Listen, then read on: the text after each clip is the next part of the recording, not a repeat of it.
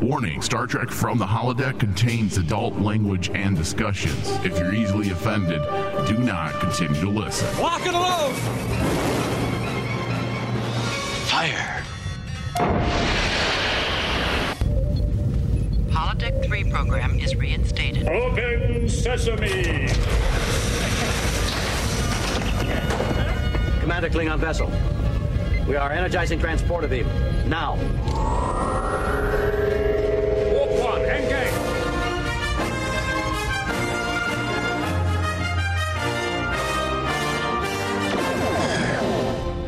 Hello, welcome everyone to Star Trek from the Holodeck. This is the Discovery Edition. And I am Michael, your regular host and captain of the USS Rainman Digital. And at the science station today is David. Hello, David. The science station has no life forms in the horizon, Captain. No life forms in all of space. There's no life forms. You are absolutely Oh, I didn't turn it off. worst I didn't- science officer I- of all time. I did not turn on the, the station, Captain. It wasn't even on. It wasn't even on. Okay, you know what? Um, take that shuttle and fly right into the DMA. Into the DMA with you. Oh man! All right, so we're going to be discussing season four, episode nine, Rubicon. This episode was working with some aspects of classic Trek genre semantics, like, for example, the naval style cat and mouse pursuit between Discovery and Book's ship. That was cool. I love stuff like that. It's something that Star Trek doesn't do enough anymore. They did it a lot in the original series. They did it even in the original series films. Uh, TNG had various episodes that did that. And the reason why I like it is because it allows the writers to flesh out what it really means to be a captain of a ship. Not just, hey, I'm a leader and I make commands. No, let's see your strategy Exactly. as a naval officer. And that's what was really cool in this episode is to see Burnham's and Book's skill level as essentially naval personnel. Tarka's use of game theory, which is a branch of philosophy that deals with mathematics, that was fantastic. yes. Uh, we veered into areas of utilitarianism, which is also a part of philosophy and is the source of inspiration for the Vulcan saying, the needs of the many outweigh the needs of the few. Uh, the doctrine that actions are right if they are useful or for the benefit of a majority. So we saw that in play as well. Uh, needless to say, the episode was packed with relevance, and we only have two episodes left. And David, we're getting to that point. So far, I'm enjoying the season, and I, I don't want to speak for you. I, I believe you as well are enjoying the season so far. Yes, I am. I mean, I, I'm definitely enjoying how the season ending is going more than I have in past seasons of Discovery, where we've we've we've talked in nauseum about it. How Discovery just tapers off; it just falls, you know, flat. Not just Discovery, Picard as well, but because as people know by now, for some reason, at least from our perspective, during this new era of Trek, the writers seem to have difficulty successfully closing out a season. Typically, the last two episodes is when things tend to break apart, narratively speaking. In fact, Discovery seasons one and three and Picard season one both suffered from this inability to land the ship. Uh, season two of Discovery, whatever your feelings are on the season as a whole, managed to successfully successfully close out the season's narrative and myth arc. So, out of four seasons of New Trek, I'm not including Lower Decks at this at this time. A little different type of show to Yeah, it's a different format to compare. Yeah. So we will be watching while pleading to the Trek gods or the god of Sha Ka Ree. Listen, I'll pray to the god of Sha Ka Ree, God of Sha Ka Ree. if it means giving us an amazing ending because that's more frustrating than a bad season. It is. Like- Like, Picard was frustrating after episode five, but it was still watchable. It wasn't until the last episode and a half where you're just like, oh my God. where you want to just basically punch the screen. Yes. But when you have, like last season, last season was great. I, want to say 95% of it. But then the last episode, you're kind of like shrugging, like, what is happening? And that happened with the first season. Yes. So I'm hoping that doesn't happen this year. Things do feel a little more solid, I would say, in this season. I, I, I don't know if this is the strongest season per se, but it is the most Star Trek season to date Oh, within absolutely. Discovery. No, I I I will actually jump onto that boat and say that this is probably the best In the ways of Trek. in the ways of Trek Po- because yeah. the the amazing thing that this season has done is since the very beginning we've been saying that it has to establish why Burnham belongs in that seat. Yeah. And this episode again shows why she belongs in that seat. That's one of the strengths of the season, Dave. and it's been the narrative thread Yeah. too. Yep. That has been a, a, a, a purposeful narrative thread to show that everyone questioning Burnham, who's higher ranking than her, basically saying, "Are you sure you're you're you, you can do this as captain of Discovery?" yeah. And Burnham constantly climbing that hill, saying that I can do this. I can do it the Star Trek way too, because not only is she earning earning her keep, so to speak, as a as a captain, but she's also maintaining the ethics of Star Trek. You know, I love the fact that in particularly in this episode, the idea of first contact, what first contact means, and the significance of that moment really harkens back. It, it made me think of like all those moments in Star Trek that we've seen where first contact happens, you know, like first contact with the Vulcans, first contact with the Klingons, how that all hmm means something bigger than a lot of people don't think about. First contact is very, very important And within the world of Star Trek. and in this episode that was the that was the big theme between what was going on with book and what was going on with burnham is like does book basically just automatically make first contact and shoot the thing in the face whatever it is Yeah, he he literally did a Will Smith. Welcome to Earth, asshole. exactly and then like I, I like the fact that even on book's part suddenly the gravity of the situation starts bringing into him it's not about just getting revenge Right. He's about to make contact with a alien life form that no one has ever seen before what's going to happen you know Yeah. he smacks it's like if you've never seen a bear in the woods and you don't know what a bear is but you decide to smack it across the face not knowing what it's going to do You talking about an actual bear or a gay male? Uh, a little both oh, okay. probably a little both but but like if you if you think about it, that's what the the the concept of that of the argument is is like okay you're going to meet this new new species you've never seen before. How do you react to it?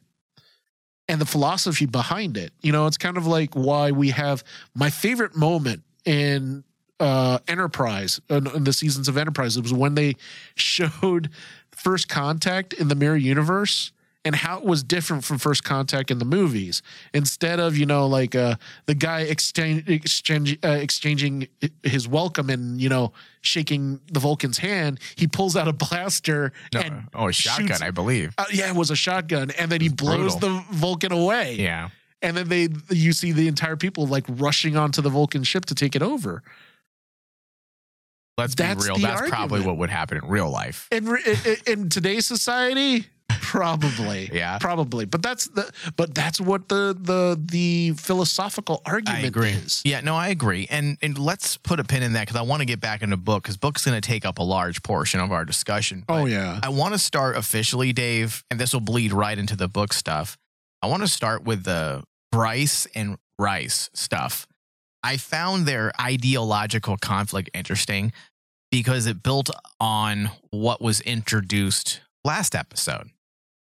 The book and Burnham stuff felt like it was an allegory for our own current political landscape, where here we have again, in case you didn't catch on, you know, the a similar thought, or at least a continuation of that thought.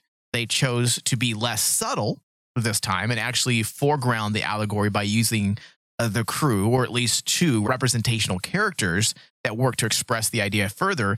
Uh, the issues with book has split the crew. That's what's at the center of this division. And Rice and Bryce represent the two opposing views. Rice and a portion of the crew feel like Book is doing the right thing, and Yes. Bryce and others feel obviously differently. And I like what they did with it, especially with how they brought Culber into it. At times of division, we must identify that upon which we can agree, a shared goal that can lead to compromise. If that isn't taken from the Gene Roddenberry playbook, I don't know what is. That might be the most Gene Roddenberry element that's ever been included in Discovery to date. That one line is so on par with the core concept of the original Star Trek series that I'm surprised more Star Trek fans are not talking about this online. And interestingly, this is what many of the moderates, bringing it closer to home and back to our own reality here, uh, this is what many of the moderates or the more objective and logical minds have said about resolving our problems within the US. Find the common ground Find and common ground. start from there. Everyone can agree that we want the best out of life and we want the best for our loved ones, right? Well, let's start there. yeah. And that is why the thought that that thought that they include in this episode is so impactful for today's social landscape or social socio-political landscape.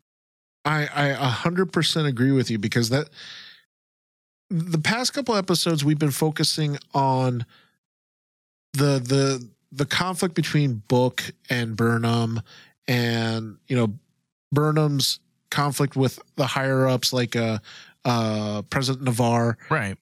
But in actuality, this right here, this this argument between the crew made it more personal to me. Like it wasn't about Burnham anymore. This is about all of us. Because it is a simple it's a simple philosophical debate that's happening right in front of us that all of us can really can really choose a side and logically basically say, okay, I'm on this side, you're on that side, but we can find a commonality that basically will bring both sides together. They may not agree. It may not it may not come it may not come to a a conclusion. and that's why I felt like a scene with the crew was more impactful. That we know that Burnham's going to have conflict with Starfleet, and we know that Burnham's going to have an emotional conflict with Book. But what what are the other people who are not as emotionally invested thinking Exactly. as they see everything unfolding? And that is such a beautiful way to basically connect with us as an audience because we're not, for the most part, we're not the ruling class. We're the crew if we were to put ourselves into these these this uh, Star Trek Discovery scenarios, we are the crew watching the ruling class make decisions. And how do we view about uh, view these decisions? Well, we're going to have some some confrontation, and we're going to argue amongst ourselves. Um, and sometimes we need to resolve our problems individually with each other rather than relying on those dominant uh, powers that call the shots. And that's why it was nice to see something like that in this episode where not even Saru, which is a ruling, let's call him a ruling class, Yes. he didn't even come up with with the solution. It was a member of the crew, Culber, yes. talking with members of the crew. He's not in command. Yes, he's part of the command crew, Yes. but he's not a commanding officer. He's not on the bridge. So to have him be the one to bring that message to the forefront of the episode and disseminate that information to the crew, I feel is a very powerful statement about what's happening with us currently in our own country. So it was a strong statement. And David, this is another thing. This is the artistry of this episode as well. And again, the the, the amazing cinematography.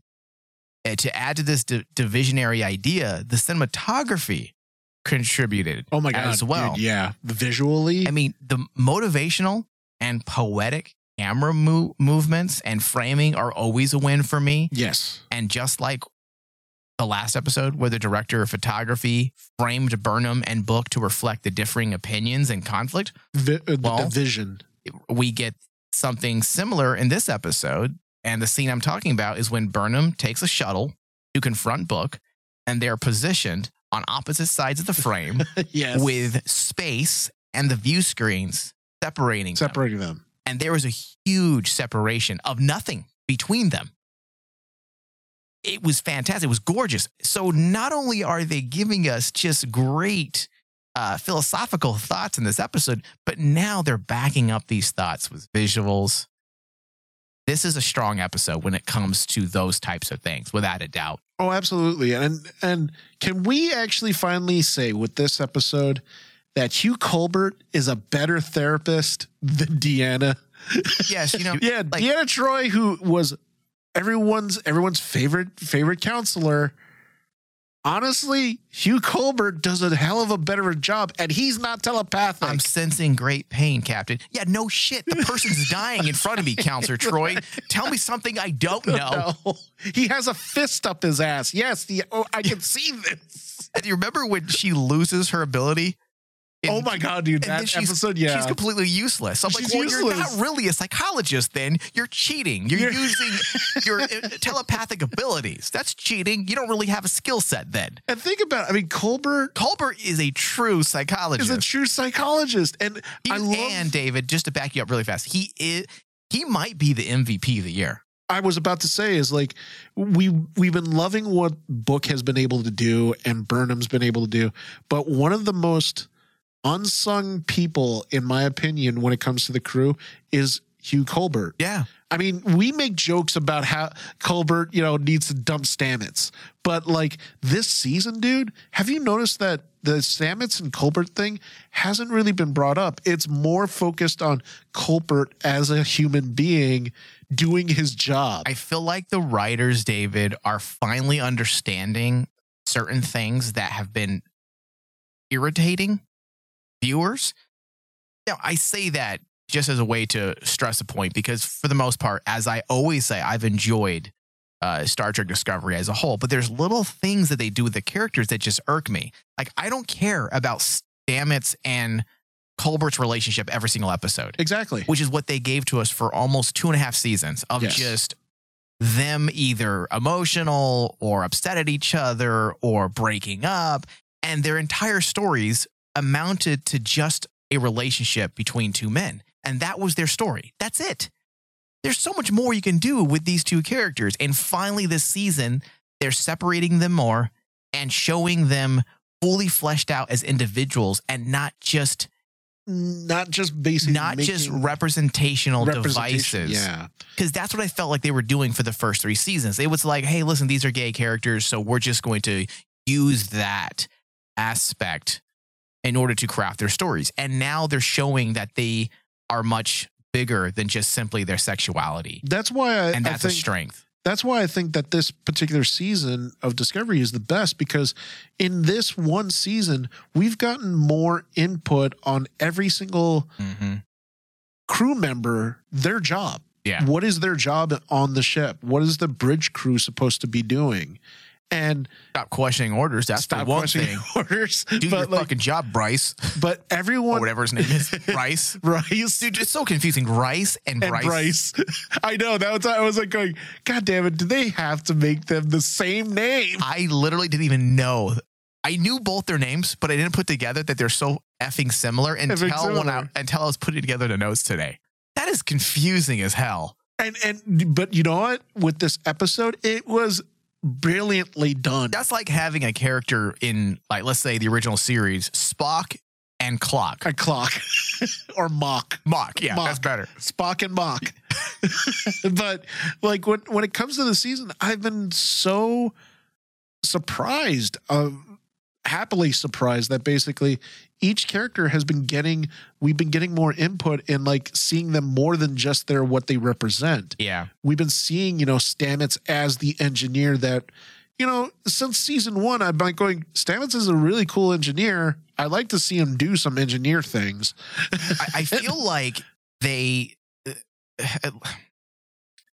I feel like all of our LGBT characters until this season have essentially been a type of iconography. It's just a way to, hey, these guys are symbols. They represent this. And that's it. Here's our gay representation. Here's our non binary representation. here's our trans representation. I'm like, well, that's great. I'm all about representation, but what the fuck are you going to do with it? What are you gonna do with it? Wh- And what this season, they're actually doing something with these characters other than simply saying, hey,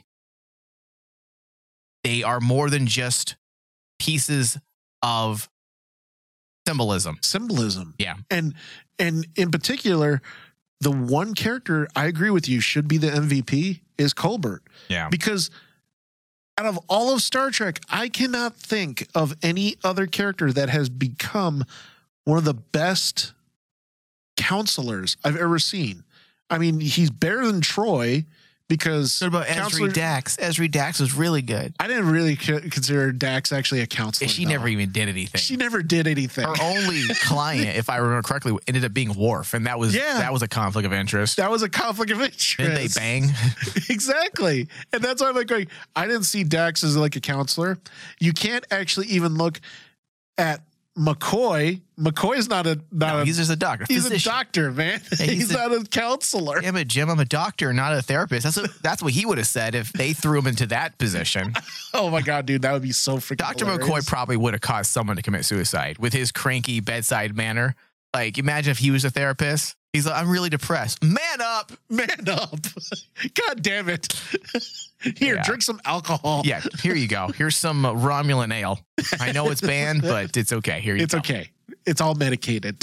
Yeah, get yourself a uh, a medical card, and it's I mean- not illegal. the only character, the only character that I, I feel kind of got really pushed into the background and kind of got lost is one that one of my favorites that I was hoping they would touch on is Jett Reno. Yeah, I was gonna say that. Reno's character, I I I really wanted to know more about her, but I understand why she's not front and center in this season because her character and her character type does not flow well with this type of narrative that they're doing. I don't know, Dave. I think they could have. I, I don't really know How though? because they've eliminated. Think about it. They've eliminated two char- three characters. They're not really using. Oh Jesus! I forgot her name. Jett Reno? Uh, no, um, Stamets pseudo child Oh, uh Gray and uh Adira. Adira. They're not really using Adira that much. They're not using Tilly. Tilly's gone. well, Tilly's Yeah, gone. Reno's gone. They've eliminated some faces, and maybe they did that in order to tell a more tight narrative. story. Yeah, Because think about it. I mean, like with Adira, Adira's storyline is about, you know, belonging somewhere and dealing with the Trill species. no, that's that's um right. Or that's great. Yeah. But like it both of them, their storyline doesn't flow well when it comes to this narrative of, you know, making the right decisions, becoming a great leader, Yeah. dealing with a divide. it's not. I wouldn't say flow. I'd say it just they're really.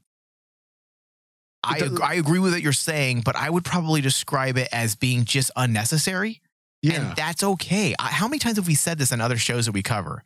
It is okay if you don't use characters every single episode. exactly. It's okay to use them when they're needed because that's what characters are for. They're essentially there to help you tell your story. Exactly. So if there's no story to tell, sideline them a bit and and use them when you need them. Now, obviously, don't completely forget about them to where when you do bring them in, it doesn't make sense and no one gives a shit. But but I feel like so far what they're doing this season, I don't feel like I'm missing any character No. except for maybe Jett Reno. But she's also, to be perfectly honest, even though I love her, she's one of my favorite characters. She's not vital to the show. Yeah. I mean, think about it. I mean, in all good Star Trek series, we don't have like a complete focus on every single crew member. no, there's seasons There's sometimes where certain characters aren't really focused on. Yeah, there's seasons where we don't see them for a while and suddenly they come back. I mean, TNG was infamous for it because like so many iconic characters were like almost one and done. Barkley. Barkley's almost a one and done when you think about it. He only lasted like one one or two seasons. Was it only that many? I thought he started. Oh, he came back though. He, but he came back sporadically. Yeah, yeah. So like that's what I think is where Star Trek excels. You you give us this ensemble, but even these characters that only spend you know limited screen time, Mhm. they stick with us. Yeah. And that's where I see, you know, like Jett Reno, Adira, Gray. I see those characters being like that in this season. We know that they're there, Yeah. But their their own personal story does not tie well with the narrative that's Yeah. being told. And that's why I feel ultimately it's okay that they have been sidelined because when we need them or when the story dictates it, they will be here. So, David, moving into the book stuff, this entire scenario with book is intriguing. It's reminiscent. Are you ready for this? And I'm sure you have seen the same thing or have seen the same thing. It's reminiscent of Captain Maxwell in the TNG episode, The Wounded. I was, I I can't believe you brought that up. Of course. because, yeah, Come on now. One of my favorite moments in TNG because it means so a lot for the entire canon of the Rick Berman era of Star Trek. In this episode, The Wounded, that featured Captain Maxwell, Yep. if you remember, Maxwell believed he was doing the right thing and he took matters into his own hands when he took his ship into Cardassian space and destroyed supply ships that he believed carried weapons. This is what I'm waiting to happen in Discovery. It's got to happen. In the TNG episode, Maxwell's actions are what eventually lead to the formation of the terrorist group known as the Maquis. Yeah. A single character's actions, because there must be consequences for actions. A single character's actions, Captain Maxwell in 1991 managed to interweave over a decade of story that spanned TNG, Deep Space Nine, and Voyager. So the question I pose, David, is what will the consequence be for what Book has done and Tarka? And Tarka. Because even though Tarka pulled the trigger, he could not have pulled the trigger without Book's help. if Book didn't decide to steal a spore drive, fire upon discovery. Those are major things. It doesn't matter. In fact, that's why I liked what um, what is was was the name Navan Navarre. Navar? No, Navar is the name of the, the Vulcan. Oh yeah, yeah. Talking of the the woman that came back, Nahan. I forget her name. I think it's I think it's non. Non. that's what it is. Nan. Yes, you're right. It's why Non said it doesn't matter what his intentions were, he just fired Yes. at you. so I like that they said that because that's why I said two episodes ago, or even last episode, maybe, that there's no going back for Book. And I hope the writers don't try to hold on to some romanticized idea of Burnham and Book being in love and saying, ah, we're going to go ahead and let Book get away with this. Book committed a crime. Yes. And there's got to be consequences. And I love the character. So I'm not saying he needs to be killed or he needs to be completely banished from the show. I'm saying that in order for this to feel real and to for us to believe that there's consequences to the actions of these characters, he's got to pay a price. Yeah. And you know what's amazing? The same thing. I'm glad you brought up the comparison of Captain Maxwell to Book Because his actions resonated forever forever. what he did. but also on top of that, both characters, you as we as the audience, not as the characters, but we as the audience can relate to those characters. We would probably make the same decisions that they would make. Yeah, see, I don't disagree with Book, but I that- don't but dis- disagree with Book. unfortunately, that's not the point. Exactly. and and same thing with your your example of Captain Maxwell. Yeah. I don't I don't agree with Max I didn't agree with his Well, decision. didn't they allude in that episode? They allude to the fact that he was actually right. That Yeah. they had found out that because remember it wasn't spelled out, and they left it open ended or ambiguous. I want to say, but well they alluded to the fact that Maxwell was right. Was that they right. were carrying weapons, but that wasn't the point. The Yeah. point is that he broke protocol, almost created war, and then essentially created the terrorist group, the Maquis. because remember in the end Picard questioned the Cardassians what was in their their their storage hold. Yeah. And then the the Cardassians are really secretive about it. Yeah. And it's like at that point Picard became like us as the audience is like we know that they were hiding something. A terrorist act is a terrorist It's a terrorist act. It doesn't matter what the you know reasons for it was or not. I mean, Book decided to take a weapon and try to destroy the fir- for first contact. first contact. his action was to destroy the DMA. So there's got to be huge consequences. there has to him. be. I'm hoping. Now, even if those consequences are simply story related, meaning not necessarily, or let's say myth arc related, obviously there'll be some type of comeuppance he'll have to pay when it comes to the Federation, right? There has to be. But I'm talking about from a myth arc perspective, the actions of blowing up that DMA, there's got to be some consequences to that. especially especially dude the one thing that i was cracking up at is like they blow up the dma Yeah. And then another dma just shows Well- up really easily Okay, Dave. So that might actually be the consequence. Maybe they awoke the sleeping the dragon. sleeping dragon or the sleeping giant I mean, in fact, how daunting and hopeless was that ending? I mean, a new DMA appearing in the same place. That's basically tells us even more about unknown species 10C. Now, we Yeah. already had assumed that they were highly advanced, but now we find out they're even more powerful to the point that that weapon didn't even matter to them. yes it's the god of Sha Ka Ree they- face it didn't even miss a step with the destruction of their mining device. So, to add to this threat, David, there was an aspect that we didn't get into last episode because I forgot and we were running behind, if you remember. But let's remind people what Boronite is and its connection to Star Trek Voyager because the stakes have risen for sure. yeah Okay. Now, the last time and only time Boronite was ever mentioned in Star Trek was in Star Trek Voyager, yes and it was com- it was connected to it was connected to an episode that delved into something called the Omega Directive. yes And the episode revealed that the Omega Directive was so important that it was highly secretive. And the only people that knew of this Omega Directive were captains of their vessels. of the vessels and it had to be high ranking ca- vessels too and they were sworn to secrecy. They could not tell anyone about the Omega Directive. It was revealed in the episode of Star Trek Voyager. All Starfleet captains were always under strict orders to destroy an Omega particle. yes That's the important part there.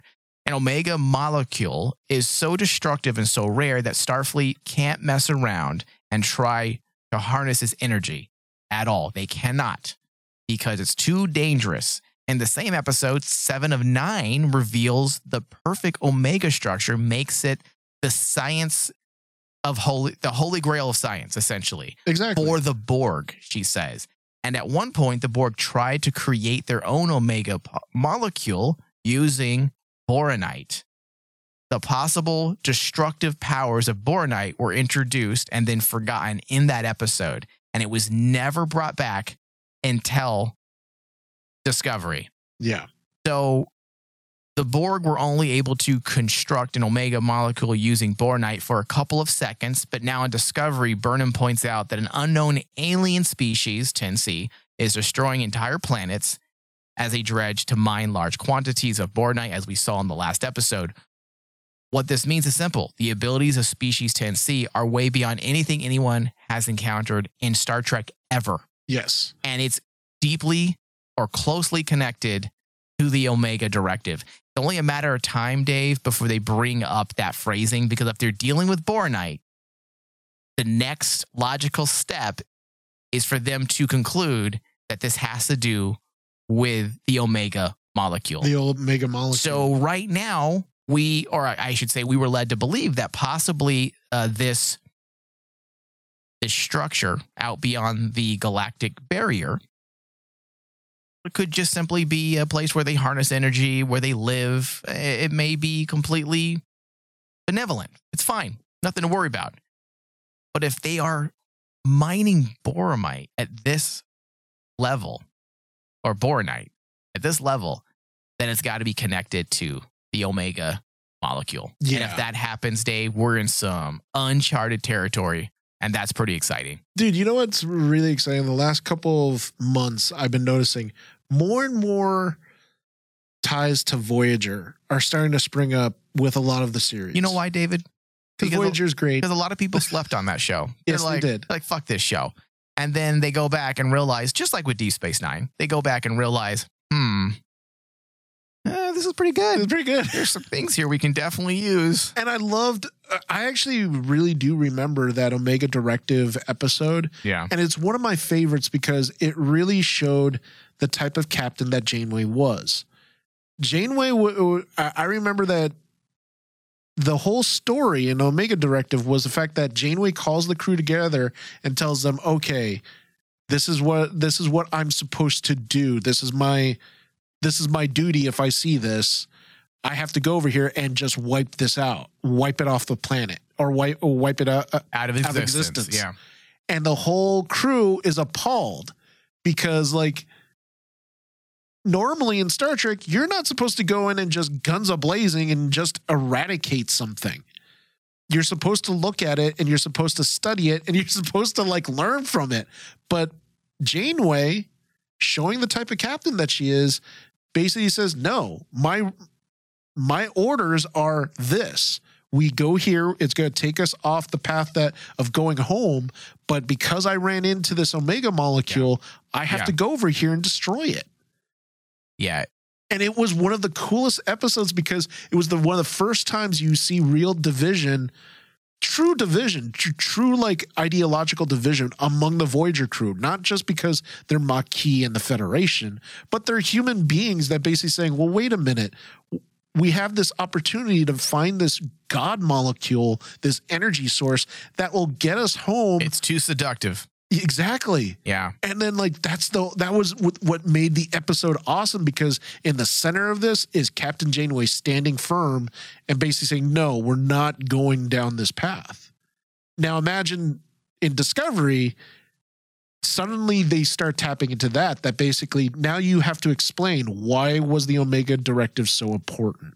Yeah. This is why. This is what happens when the Omega molecule gets used and basically just like what you said the temptation of it of a species using it So, Dave, that being said, do you it, do you think it would feel weird if we're talking about Bornite and then we don't delve into the Omega molecule? It feels strange, right?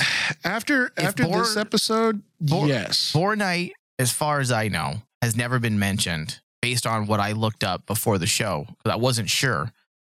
Bornite has never been mentioned except in Star Trek Voyager, the Omega molecule episode. Yeah. And then it was mentioned here in Discovery. and it was mentioned here in discovery So- and it played big time in discovery Yeah. So we'll see what happens. I, and overall, I'm not sure how any of this will affect the official first contact with species 10C. But as we can see in the last moments of the episode, in the end, the destruction of the DMA didn't matter. i still say i still say mike in the very end all of a sudden you just all of a sudden they, they meet 10c and they think it's a new alien but it's gonna be an old alien and it's gonna be the Pakleds. Oh, David. the Pakleds have found the Omega. Mo- Can you imagine Yeah. that species finding the Omega It molecule? made them strong already. and it made them strong. oh my god! Please. I think No, Star dude. Trek fans' heads would explode. Your head is, is stuck in lower decks and it's just not going to happen, okay? the Pakleds. I'm a Pakled. it- all I'm saying is there's a lot riding on these last two episodes Yes. because if they build this up and then they give us the type of Su'Kal bullshit, because David, the a idea, I keep saying this, the idea for the third season was so fucking cool. The idea that there's this this this mystery that destroyed The all the dilithium, the burn. And we're all theorizing. We're all like, wow, what could this be? This is amazing. In fact, a lot of us were saying that they don't even need to solve this this year. yeah. That's just an awesome setup for the new era of Trek and this new timeline. And um, and then they end it and explain it with this child thing. Just was it was the most. I honestly think it's probably the stupidest thing I've ever seen. It was a cry of a child. Yeah, And and, listen, the original all- series had some pretty stupid things. Remember that that uh, poodle that was uh, dressed to look like an alien? yes. Remember the uh, plastic um, mask for certain aliens? No, no. you could Spock see with the no eyes. brain. Spock with Yeah. no brain. There's some pretty silly things, but the reason why they get away with it is because those shows were made in the '60s. Want to get more from the holodeck content by pledging to our Patreon page. This year, we've got a wide variety of Trek content planned for Patreon subscribers so you don't want to miss out. We have pre shows, exclusive podcast episodes like reviews on Star Trek novels, comic books, and topical discussions revolving around the Borg, the Maquis, Q, and more. Uh, so head over to patreon.com slash rainmandigital and pledge a minimum of $5 a month to gain access to our podcast and behind the scenes tiers. If we are to continue to broadcast and produce more episodes, we do need the assistance from the viewers. I estimate that we will have over 40 new episodes, maybe even closer to 50 uh, episodes this year just from our regular feed. And we can only do that if we hit certain Patreon subscribers. So if you like our shows, get more of what you like, go to patreon.com slash rainmandigital. Okay, so Nan is back and the Admiral has given her orders to commandeer Discovery. If Burnham is unable to make the hard decision of taking out Burnham or Book, not herself, that'd be weird, taking out Book. I like this aspect, David, quite a bit because the writers are obviously taking steps to address some of Burnham's less than perfect qualities as captain. Some, of, and I don't even know if it was intentional. I'd say there was just a a disconnect when forming her character because the show has passed through different leadership, different showrunners that I feel like they have found themselves continually resetting Burnham a bit. Yeah. And now they're finally moving past some of those issues and allowing her to grow as a character. And they are addressing those issues first. They started doing it last season a bit. They definitely did it this season. And now the fact that the Admiral's putting someone essentially in charge so that Burnham doesn't make those classic Burnham decisions. She- She, she's going to be emotionally compromised. Everyone gets that. And I think I know my problem with Burnham. I figured it out this episode. And when I say problem, please don't think I dislike Burnham. I do like her quite a bit. But some of the issues I've had with her over the years, you know what it is, David? What? It's not just that she cries. I know we all make jokes that she's going to start crying. She talks too much about her feelings. I think that's the problem. Everyone on that ship is privy to her emotional breakdowns and her feelings. And that's not really what you want to do as a captain. No, that's one of her weaknesses, honestly. Yeah, even our more sensitive captains, I would say Janeway and even Sisko, who is very connected to his crew in a more intimate way because of war. It forged these relationships. And then, of course, with Voyager, the relationship relationships forged, formed or forged, I should say, into this uh, type of family unit because of them being isolated from everyone else Yes. and being exclusive on one vessel for so long. But even then, I mean, even like in regards to Janeway, the crew never really knew what Janeway was thinking. They'd be wondering, Right. but they never like it, with Burnham. Burnham makes it known to everyone. This is how I'm feeling. Well, and that's my point, Dave, is that even our characters that were like that, that were more in touch with their feelings and more closer to their crew, let's say, they still didn't show their emotions except to a few select key crew members uh, that they could trust. Everyone has their confidant or that person to rely on in Star Trek. Every captain, Captain Picard had uh, Guinan and Troi. And Kirk had Spock and McCoy. and McCoy. And Voyager had Chakotay, Tuvok, and Deep Space Nine had uh, for Sisko, it was it was Jaco It was it was it was his son. and Dax. Yeah. So there were select people so that when we were watching the show, we didn't get this idea that this person just is an emotional basket case that is just so open with her feelings and just shares it with everyone. Um, and that's been my problem. And I didn't really, I couldn't really put my finger on it. It's just that she shares too much. It's not that she is emotional. Emotions are great for characters. I love emotional, comp- emotionally complicated characters. I find them the most interesting.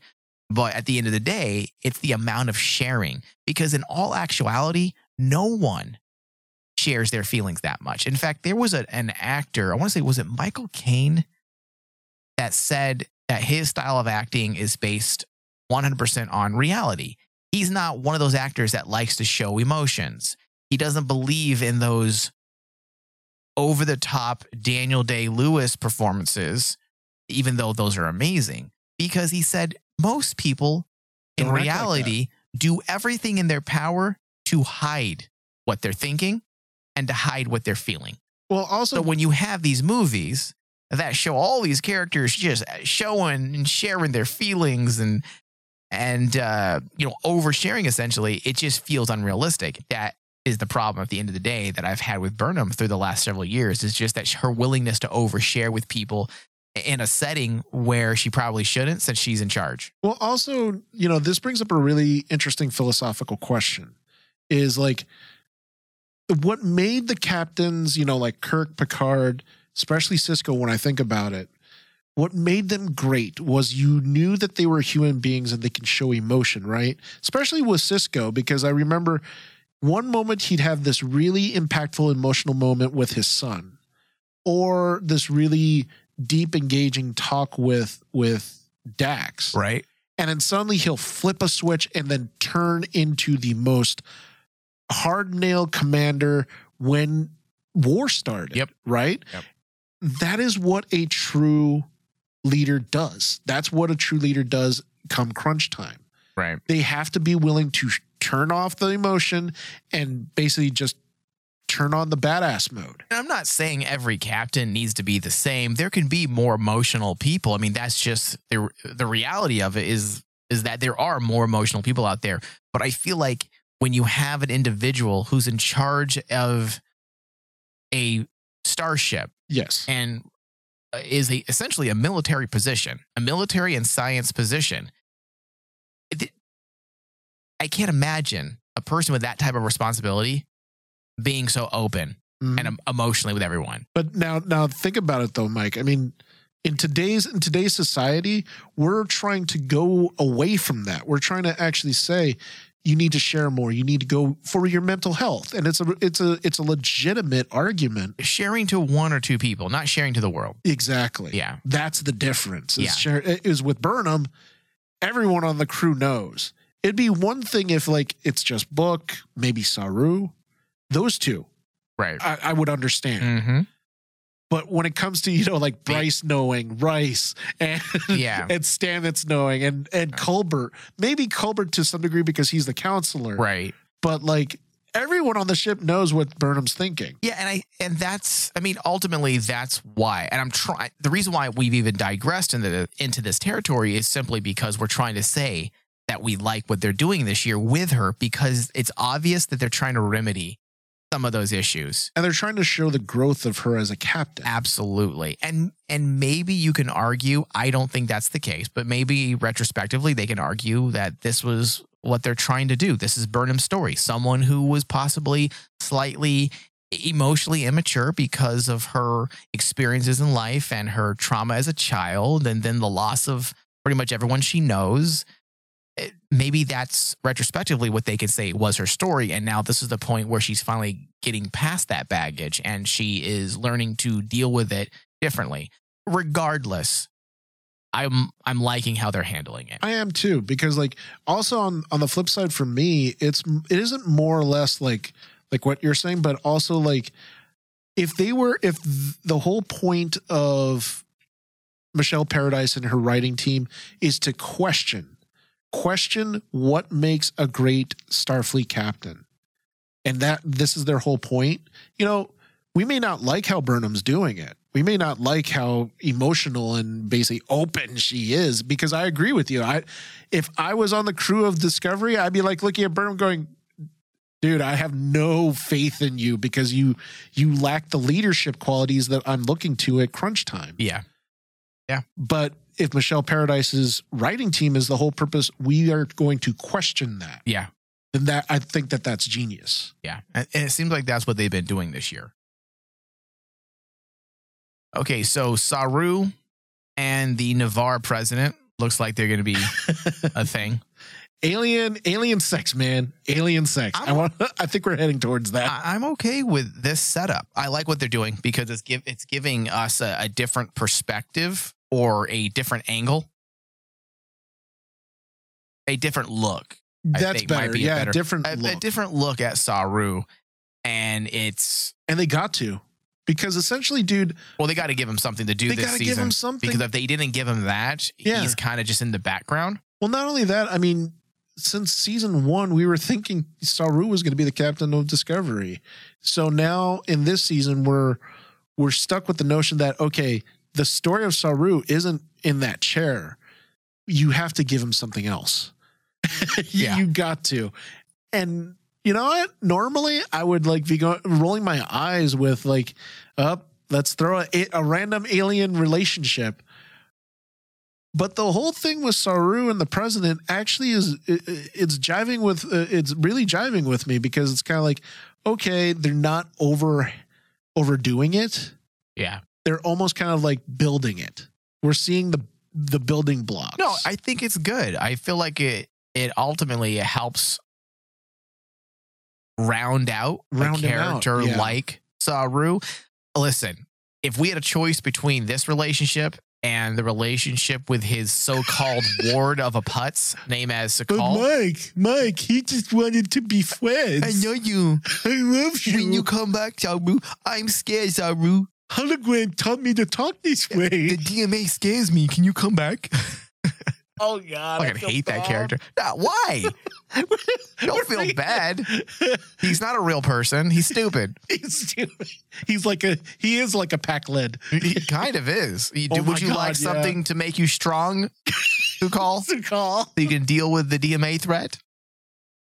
Yeah. So listen, if we had to choose between a relationship with, uh, I forget her name, Tarina or Tarena, Tarina Tarina. If we had a choice between that relationship and Su'Kal, I'm choosing this one every. Yes, yeah, I Every agree. time. I a hundred percent agree with you Yeah. because I was worried that they bring back Su'Kal, and it sucks because like I get what they were trying to do, but man, the handling of that character was just terrible. I, I will say we're leading into some interesting fan fiction story areas. Like we're the writers this year in Discovery are giving the fan fiction writers out there some some heavy material to work with. Because believe me my brain is swirling. Like how does this even work? It's going to happen eventually but how does it happen? I mean, does his genitalia match up with her? yes. Does saru even have a regular penis or does it look like the ganglia and it's just a bunch of it coming out from It's like the a bunch of tendrils. region? Yeah. It's a bunch of tendrils. yeah, l- listen there's que- i have questions is his genitalia in his knees? Yeah. Yes. Is it? I need to know the anatomy of Saru before they have sex, okay? I need to make sure I approve of it, or at least I have a, a good image I used- I used to remember. mind. I used to remember. This is how messed up Star Trek fans were back in the day, dude. I used to remember they would come up with books that showed the biology of all the all What, the The species. fans did, or No, no, no. actual, actual officially licensed? officially licensed books that came up with wow. like, oh, this is how the biology of this the species acts. oh, the Vulcans have two buttholes. I don't know. All right. So let's get into final thoughts, Dave. Why don't you start? final thoughts i as i said in the beginning of this episode i was a little little mixed up with this episode because they were throwing so many things but the things that they were throwing at us really stuck well Yeah. right they they, they were like going all over the place it seemed like they're trying to tackle many different uh statements Mm-hmm. but the statements that they were dealing with still stuck to the overall narrative, which is Burnham's ascension into being a captain. It, it was coherent. It was coherent. Yeah. And I know that last episode I gave the last episode I think at 89. Mhm. Uh, but Yep. with this one, I'm giving it a I gave it a 87 Okay. just because, uh, as I said, really great stuff they were talking about, but about like 10, 15 minutes into the episode, I felt I was like a little lost.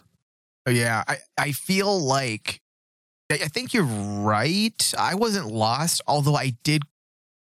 The, okay, so what we were given in the way of story was fine. The Was plot, fine. The plot point worked. The things that were introduced. Uh, there were some issues with the overall writing of the episode. For example, the let's just call it the teaser was I want to say 14 minutes long. And maybe that wasn't even a teaser at this point. Maybe it was actually written as Act One. But let's say it is a teaser. Teaser's supposed to be at most maybe five minutes. Now, I know in this day of streaming, teasers have gone from two minutes to sometimes 20 minutes. 20 minutes. But you're dealing uh, sometimes with 90 minute episodes of TV shows on HBO, sometimes on FX. In fact, Sons of Anarchy, as well as Mayans MC, is notorious for these long ass teasers. Teasers. But they work for a show that is, you know, the running time is is larger than normal. After the teaser, there was 44 minutes left in the episode. So that was strange. And maybe that threw off the the writing a bit. Because I do feel like there was some writing inconsistencies just with the way the narrative was structured. But as I said, the story and the elements that were introduced and given to us, uh, it was fine. Yeah. So I do agree with you. There's something a little. The pacing, the pacing kind of, you know, I don't know if it's the pacing. I, I honestly would. Ha- I only watched the episode once, so I'd have to actually go back and pay attention exclusively to to the pacing, and uh, I should say I'd, I'd have to go and specifically watch the episode with the eye for pacing and writing, sp- and that's it. And then probably I can come back and say definitively whether or not it was the writing. But at this point, with one viewing, I would say it is definitely coming from the writing side. Some of the issues. So I'm going to follow you up with an 88%. So it was not a bad episode. It was actually a great installment, and it does have me what on the edge of my seat. Is that uh, too much, or is that okay to say that? oh, easily. that am I am I being hyperbolic or? No, because that that cliffhanger opened up so many questions. Because if the shot went off, and you're dealing with a race that is is mining boronite, and legitimately the question of the omega molecule does come into play. You're t- dealing with a species that is well better equipped than what the Federation is right now Yeah, it is it goes back to like what we were the argument that or not the argument but the the statement we made i think in the last two episodes one of the last two episodes was species 10c probably sees the federation like how we see ants Yeah. they they probably look at us and they're gonna swat us away I, David, listen, I don't. We got to close close out the show, but I don't think there's going to be full resolve. i don't think so either We have two episodes left. I almost feel like they resolve the immediate story so that there's closure and it's a complete season. But I almost feel like the issue of species 10C, I feel like we're going to delve into that next year. you think I feel like they're going to clue us in and we're going to have to be continued like classic TNG. I, think uh, i i actually Oh, now that you think I about it i think so. I want that. like right as we see what the species looks like you Give us that data moment where he walks out with the Borg and like the sons of Soong have united. Do you remember that? that was awesome. that was actually really cool. it was one of those moments to where there is like a finale feeling, but you give us that cliffhanger. I would be okay with that. I mean, that's what they did with season two, and that's why it worked. Season two was essentially a cliffhanger. Yeah, I, I I 100% agree with you. Yeah. So, all right, let's close out today's show. I want to thank everyone for listening. Be sure to find us on iTunes and uh, Spotify. Those are our preferred places to listen because you can leave us reviews and give us a thumbs up rating, which helps our show get seen by more people because it triggers algorithms. We do need that. Also, don't forget our Patreon page, patreon.com slash Digital, and pledge $5 or more a month and gain access to additional Star Trek discussions.